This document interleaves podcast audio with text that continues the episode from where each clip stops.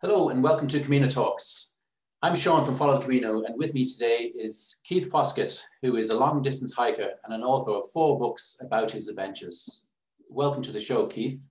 Morning, Sean. Hi. Thanks for joining us. You're welcome. Thanks for asking me. So, Keith, um, you've written four books about various travels, but before we go into that, maybe just give a little bit of a background about yourself, where you're from, who you are. You don't mind? Um, at the moment, I'm a, I'm a full-time writer. Um, I'm originally from a little village called Billingshurst, which is near Horsham in West Sussex. Uh, I grew up around the South Downs in Sussex. Um, I got into hiking. Well, I got into walking when I was about 16 or 17, I suppose. Um, I've done three Caminos. Uh, the first one was in 2001 um, which really got me into the long distance hiking bug. Um, didn't do any more long distance trips until 2010 when I did the Pacific Crest Trail in America. Uh, in 2012, I did the Appalachian Trail in America. Uh, 2015, um, I had an unsuccessful attempt on the Continental Divide Trail in America. Uh, got to about a mile 550, had some medical issues. And after that, I've done the Camino further two times. Um, and in amongst all of that, a hike across Scotland and stuff like the North Downs Way, the Ridgeway, Cape Wrath Trail, lots of other hikes around uh, the UK. And my full time occupation now is, uh, is to write about it. Very good, very good.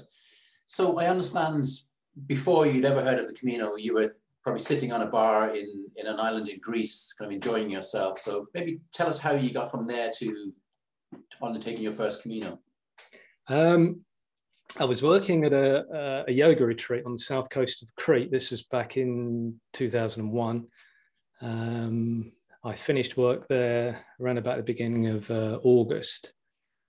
And had about kind of two, two and a half months of the summer left. Um, decided I wanted to do something with it, and I'd always wanted to do a, a, long hike. And when I say a long hike, you know, upwards of, of a month or so. Um, I didn't really know, or I hadn't even heard of the Camino at this point. I didn't really know which walk to do, other than the fact that I wanted it to kind of be in the Mediterranean to take advantage of the later summer down there, as opposed to somewhere like the UK. Um, and I was flying back home. I was in um, Heraklion, which is a city on the north coast of Crete, and uh, I was in a bar in the youth hostel and just talk, got talking to a Kiwi guy called Bob, who had a friend that had just come back from Spain and walked something called El Camino de Santiago, which, as I say, I hadn't heard anything about. And we got chatting about it. Um, and the following day, when I got back home to the UK, I did a, a lot of research on it. And about three days after that, I was flying out to uh, Lyon in France uh, to start my Camino. And I did a route called the Via Podiensis, which starts in Le Puy-en-Velay in France. Uh, it's about 500 miles to the French-Spanish border, where I linked in with the Camino Francais, which I'm sure your uh, viewers and listeners are more than aware of, um, which was the further 500 miles to uh, Santiago in Spain. So that's how I uh, that's how I did my first one, or the story behind it. Okay. And what did you find the differences between, say, the Le Puy Camino, the first 500 uh, miles in France versus the Camino Frances in Spain? Describe what, what you found. Uh, apart from the cultural differences, um, I found France a lot more like England geographically. It was a lot greener. Um, it's kind of gently rolling hills. Um, Spain was kind of how I anticipated it. Really, I I, I sort of imagined it sort of the the opposite of, of France in terms of ge- geography. I expected more hills.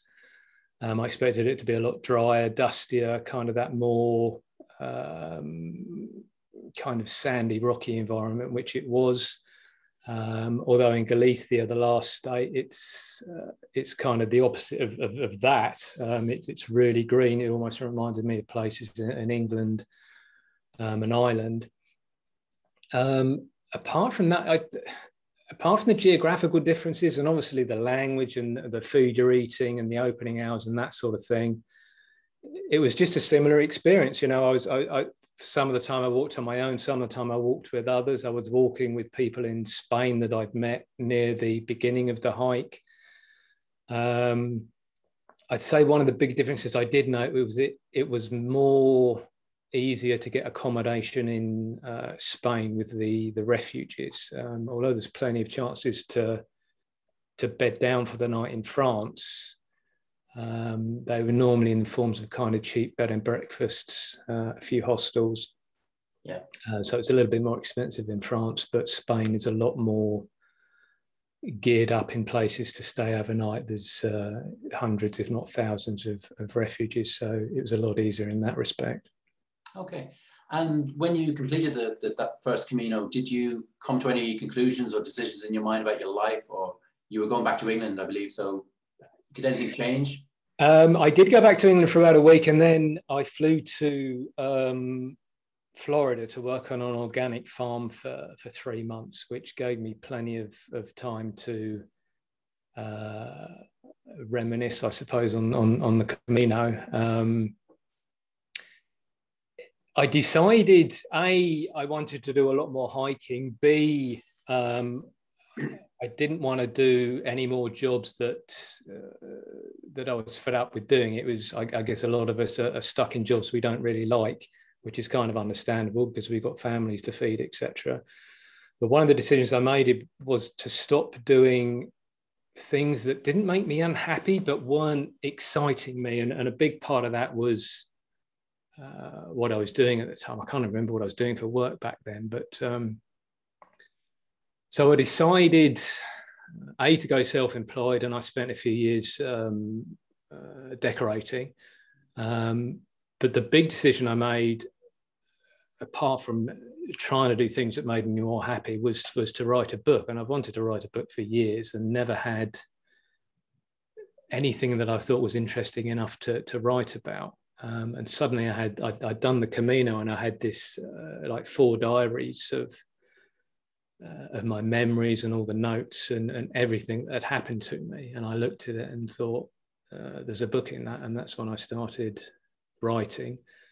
Um, I started writing it on the farm in Florida in 2001. Um, and it took me nine years, um, not because I was literally writing every day and it took nine years. I think I wrote 80% of it in Florida and then I just left it. Yes. Um, and picked it up again the beginning of 2010 as, an, as a New Year's resolution to finish it. And I, I finished it that year. Very good. So that book is called The Journey in Between. Yeah. Uh, and that was your first book that came out. It was, yes. Okay. So in your books and your, your bio, you talk about being a through hiker. So what does that mean? Is that an extreme hiker, or is that somebody who goes long distances or goes solo? Maybe talk about, what that means to people. Um, I think the, the definitions vary, but they they kind of adhere to one common trend. And I, as as an attempt to describe it, it's um, walking a long distance trail in one continuous attempt. Um, I believe a lot of people tag in one calendar year on the end of it. So um, descriptions of long distance vary. I mean, to some people, 100 miles is is, is to them long distance because they don't walk. To to other people, it might be 500, um, it might be a thousand or, or, more. Um, I wouldn't really know how to classify fly long distance. To me, I suppose 500 or more uh, would be long distance. Um, but a lot of these hikes particularly the long ones in the States, uh, take several months to complete. So I don't know, it's a difficult one. Um, I, I, know for sure that it's it's supposed to be hiking one trail in one continuous attempt. So then time I, and your distance again, it, it, varies according to the to, to, the person you're speaking to. So then I, I, think around that time you decided to do a much longer trail, the Pacific Crest Trail, which is kind of over two two thousand six hundred miles long. Yeah. Your book out of that was The Last Englishman so to me that sounds like it's a totally different experience than the more than the, the Camino um, trails in Europe. So maybe t- tell us a little bit about the Pacific Crest Trail and why it was so challenging and what drew you to it. Um, it, it is a completely different experience. Um, I mean, when I set out to do the Camino, I, I, never thought I'd be able to walk 500 miles, let alone the thousand I did on the Camino. And having done it, uh, I just kind of upped my uh, up my sort of targets. Once we are aware of what we're capable of, we, we kind of look look at what how we can do to to, to improve it. Um, I chose the Pacific Crest Trail for a couple of reasons. It was either the, the, the toss up was either the Pacific Crest Trail or the Appalachian Trail, which most long distance hikers kind of go for. It's probably the most famous. It's a classic. A lot of people do it every year. Um, I it, it, basically it, it, all came down to, to, the weather. To be honest, the Appalachian Trail's got a reputation for being very wet. Um, and my idea of, I mean, all hikers walk in the rain at some point, but for the reports I've read about the Appalachian Trail, kind of put me off from the uh, the, the, rainfall it gets. Yes. Um, and the Pacific Crest Trail, a it's a lot drier. I mean, I'm not saying you're never going to get wet on it. Of course you are, but the, the, the climate in terms of rainfall is a lot uh, a lot kinder. Um, and it's a more it's longer, obviously, it's 2,600 miles, which takes anywhere. I mean, the fastest hikers, well, I think the fastest at the moment is something crazy like 60 days, but your average hiker will take between three and a half to six months, something like that. So it was, it, it certainly set, put the targets way up. I mean, it's two and a half, two and a half Caminos. Um, and the other thing was the, the, the geography, the, the, the landscape. You start off uh, the first 700 miles is what the Americans would classify as desert. So there's very little rainfall, there's very little water.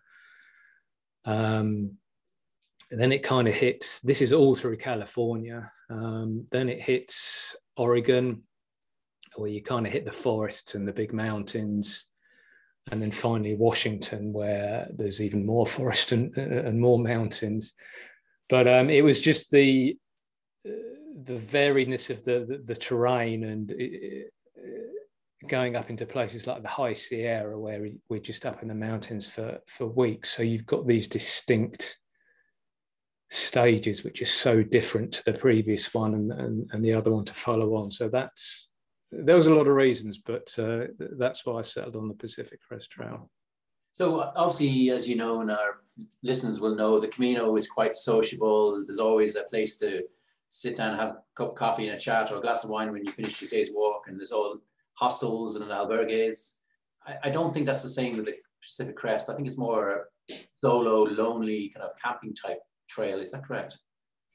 Yeah, there's a lot. I did the Pacific Crest Trail in 2010, and I think the amount of registered hikers um, was something like 220.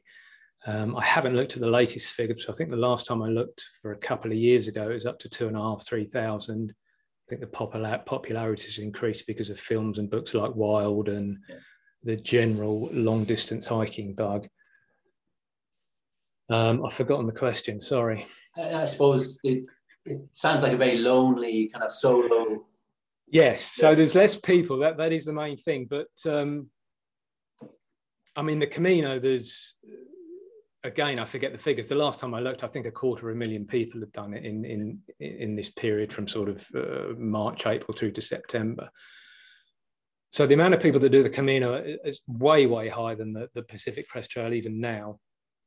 But um, the Camino, you you obviously never have you don't have a problem meeting people. The Pacific Crest Trail, despite the fewer amount of people on it, because we all started at this this two week window at the end of uh, April, yes. which is considered optimal to get up into the mountains because of snowfall and that sort of thing. So we we call it we call it a bubble. It was um, so this group of 250 hikers in this two week period, and we kept kind of overlapping everybody. And if anything, you you think you wouldn't see anybody, but uh, you get to meet a lot of familiar faces. Um, some people I walked with for half a day, some people a day, some people I walked with for a month or so.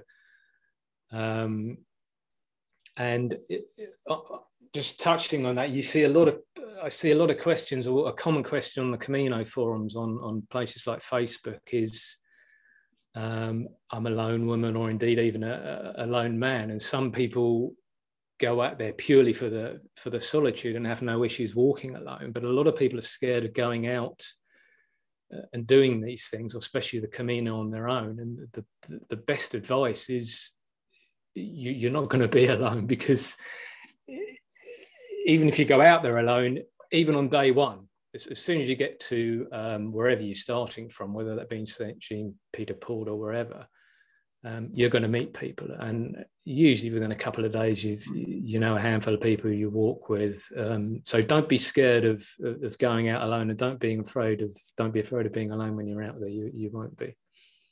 What was the, um, I suppose, the hardest moment on the, that Pacific Crest Trail or the, the worst moment or the, the lowest moment or the challenging moment for you? Um, I never had any problem with solitude because it doesn't doesn't bother me at all. In fact, I revel in it. So the days, I think I had a day in the Sierras where I didn't see anybody for four days, um, and if anything, I actually loved that. Not that I got anything against people, but I just enjoyed the solitude on it. Um, I had some issues where I was coming off a peak called Forest, sorry, a pass called Forester Pass, which is the highest point on the uh, on the entire trail. I think the elevation is just shy of 13,000 feet or something. And I'd read a lot about something called post holing, which is where the snow melts.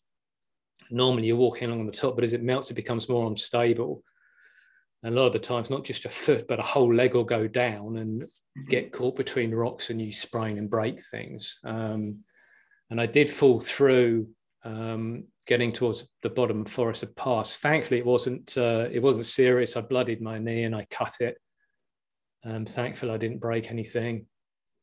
Um, had a couple of instances with water supply where I misjudged it. So, you know, I was walking at about a 35 degree heat and I think I had to walk 15 miles with half a litre of water. Uh, that wasn't very funny at all.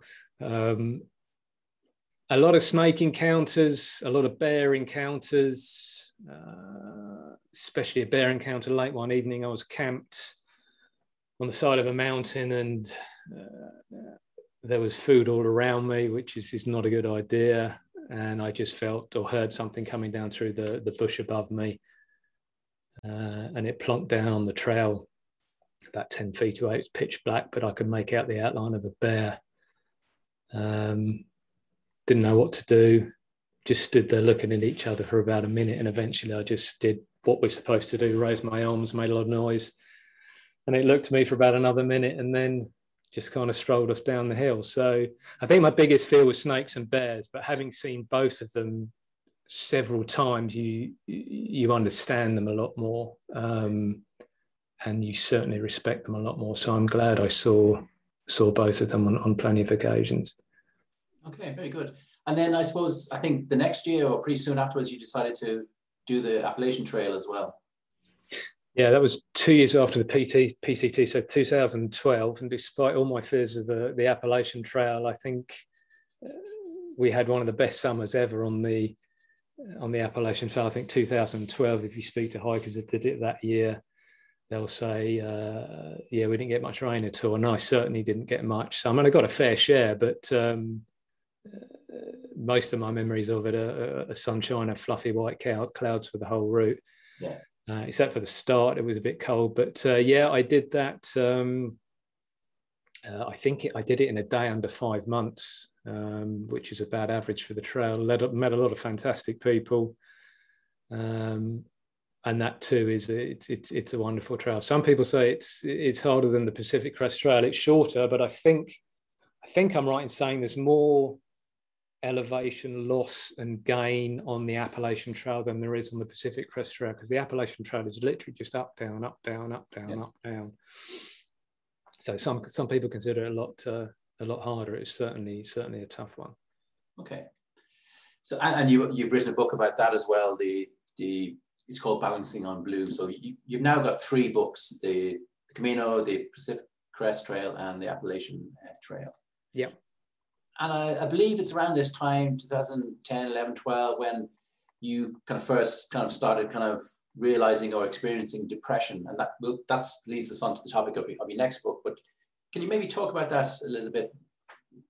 How it happened what it did to you or why you think you had depression? Was that um, you to do these trails or, or vice versa?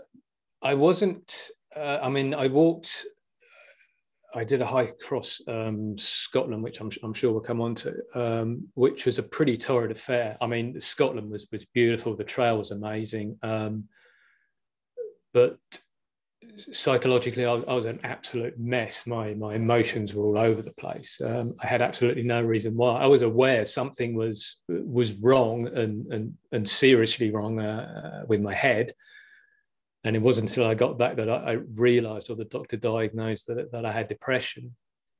And at that point, I realised that although that was a particularly bad time, it did kind of rekindle memories stretching back to I think about 2010 and certainly on the Pacific Crest Trail when I had um, a lot of mood swings, a lot of emotions, um, and I never really realized at the time um, because they weren't severe. They were they were they happened very often, and they weren't anything that made me sort of unduly concerned. And I just thought it was, you know, emotions because I was out hiking and you're tired and uh, and all this sort of thing. So I never paid any attention to them. But uh, after walking across Scotland and experiencing my depression, then I did make connections to similar events back in 2010. So I think in 2015, when I was on a Scottish hike, I think I'd been suffering it from about 10 years. And obviously, it was on a steady, steady decline, as in getting worse. Um, and I think the months following when I got back from Scotland, so I think this is yeah 2015. So from July to January of 2016, I was a I was a complete mess, absolute mess. I knew at that point I had depression, um, and I was struggling to deal with it. But I did eventually uh, managed to understand it and took steps to uh, to make myself better. I still get it, but uh, it's far less often because of the steps I've taken, and it's far less severe. I'd say almost to the fact that I know I have it. I have bad days, um, but nowhere near as bad as it was uh, sort of six years ago. So I think your book called High and Low which was your story about hiking through Scotland, that was not intended as a book about depression, but I think as you returned, you kind of decided to change it from a travel book to kind of a story about your feelings, your depression, how you cope with it. So maybe talk a little bit about that. Like, yeah, it's it's I, I kind of like it to think of it as a, as a mix. So if you enjoy hiking, you'd probably enjoy it, and if you're I won't say if you enjoy depression, also you don't. But if you wanted to hear a story about depression, then um, there's that side of it as well. So it's kind of a two part approach. I hadn't anticipated it to be uh, about depression at all. It was just it was going to be another hiking book about walking across Scotland. But when I sat down to write it, I wrote the first chapter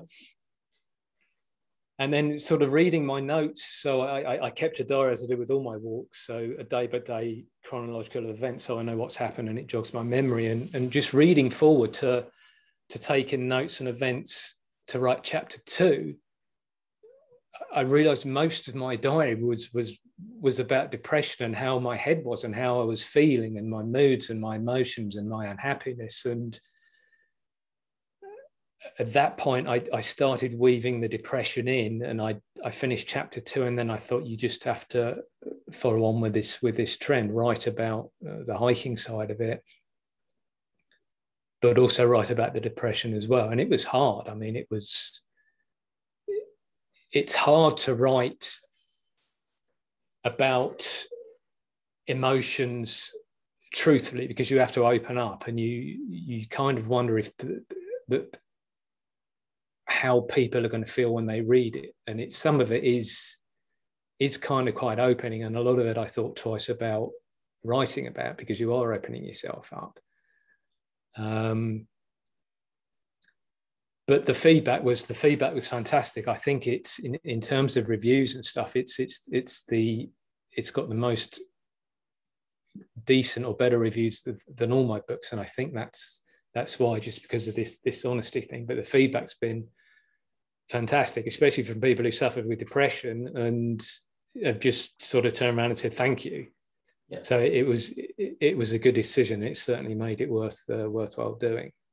And and do you think what you wrote was that news to people, your friends, your family, people who knew you, or did they already know and you were just kind of explaining to them truthfully for the first time? No, I didn't. I didn't tell anyone. Um, I mean, I told close friends and family, but there's the, the, there was a stigma even back in 2015 uh, towards depression. Uh, although we were talking about it, um, there was still this stigma attached to it that if you think you've got it, that there's something wrong with you and it's your fault. And it's obviously not that case at all. It's something you have no, or don't have a huge amount of control over. So I did, I did tell people, close family, friends, and I thought, well, when you know when the book's out, then everybody's going to know. So I did get a lot of emails and and calls from people that knew me and didn't know that you know I had this this depression thing. But um, yeah. Okay. Do you have any advice for people now in 2020, 2021? I, I, I expect there's a lot more people than normal experiencing kind of feelings of depression or being locked in or kind of not able to do things. Do you have any advice or observations on what people might be going through in the current pandemic? I think it's yeah, yeah, especially with the pandemic and people being you know holed up at the moment in lockdown. Um, I don't know if it's. I think it's obviously causing a lot of people to have depression, and I think it's a two-pronged uh, thing as well. That a lot of people have depression, and it's now that it's acceptable to talk about it and there's a lot more people that, that are talking about it. Um, I, I mean, advice. I can only really advise on what I did, and my frame of mind was I, I didn't want to take antidepressants, which seems to be the logical choice. I know a lot of people do, and a lot of I know a lot of people benefit from from it, and I wouldn't advise against not taking them, but I didn't want to take them for the very simple reason that we don't know what causes depression. We have ideas, but there's no um, there's no research proof what causes it at the moment. We've got a pretty good idea, but none of it's really been proven. So my argument was, how can I take a pill um, that supposedly alleviates depression when we don't even know what causes it? It didn't make any sense to me. And plus, there was the you know the side effects and the addiction issues with with antidepressants. So i i just went on google and researched i can't remember what i typed in but i think i just typed in something like natural ways to alleviate depression. And i ended up with a 15 point list covering everything from from the obvious ones like uh, diet exercise um, sunlight um, even down to stuff you can eat um, supplements and this sort of thing and I whittled it all down to this 15 point list, which is in the back of High and Low, the book. Um, or if anybody wants to email me this after this uh, this interview, I'm more than happy to uh, to email it to them. And I followed it. I mean, I don't I don't follow every single point strictly every single day, but I cover most of them every single day. And within a week, um, I noticed a huge difference. I think the big issues for me was I was drinking a lot of the time, and as soon as I stopped drinking, that was a marked a marked difference. And I think if you see if you see a doctor, I think I don't know if they're trained to ask this question, but I think there's strong links with uh, with alcohol and depression. I.e., if you drink a lot of alcohol, there's a reasonable chance that you either suffer or you will suffer from depression. So the one thing I can say is uh, drink doesn't make doesn't make it better. In fact, it, drink, if anything, will, will kick that sort of thing off. But um, okay, that's some good advice there. Um, so after that, I think you you almost turned your back on kind of long distance hiking, or you you lost interest in it. Um, last no, not last year, 2000 and, 2019. Um, I flew out to Spain to do a Camino walk. Um, and I got about two weeks into it. And I was feeling all right, but there was a lot of questions in my head. And the, the, the question which kept coming up, as if someone was constantly prodding me in the side, is do you really want to do this anymore? Which is kind of a strange thing to be thinking about because I was doing something I loved. Um, but I kind of I looked into it or thought about it for a few days, and uh, I sort of thought, I thought, no, I, I don't actually want to do this anymore, which is a bit of a shocker, but emotionally, I mean, your head's trying to tell you one thing, and your heart's trying to tell you tell you another. And I, I'll always follow my heart. I listen to my head, but the, my heart's normally right. So I flew back home and made the decision to stop long distance hiking, and it wasn't a physical thing. It, it was the best way I can just explain it is we, as we kind of go through life, we have these interests. So it might be might be long distance hiking, might be knitting, might be wine tasting, it might be riding your bike, it might be horse riding, whatever. Uh, and I think in my experience, I've kind of tried them out. So some things I'll try for a couple of days and I think, no, that's that's not really for me. Some things will last for maybe six months, a couple of years. And I enjoy doing them. And then I just I can't explain it. I just yeah. sort of lose interest in it. And that's what happened with through hiking. The passion wasn't there anymore. I was in a situation where I was forcing myself to do something that I didn't want to do anymore. That said, I've said a lot of things in my life where I'm not going to do something, and the following year I go out and do them. So, I mean, I'm still hiking.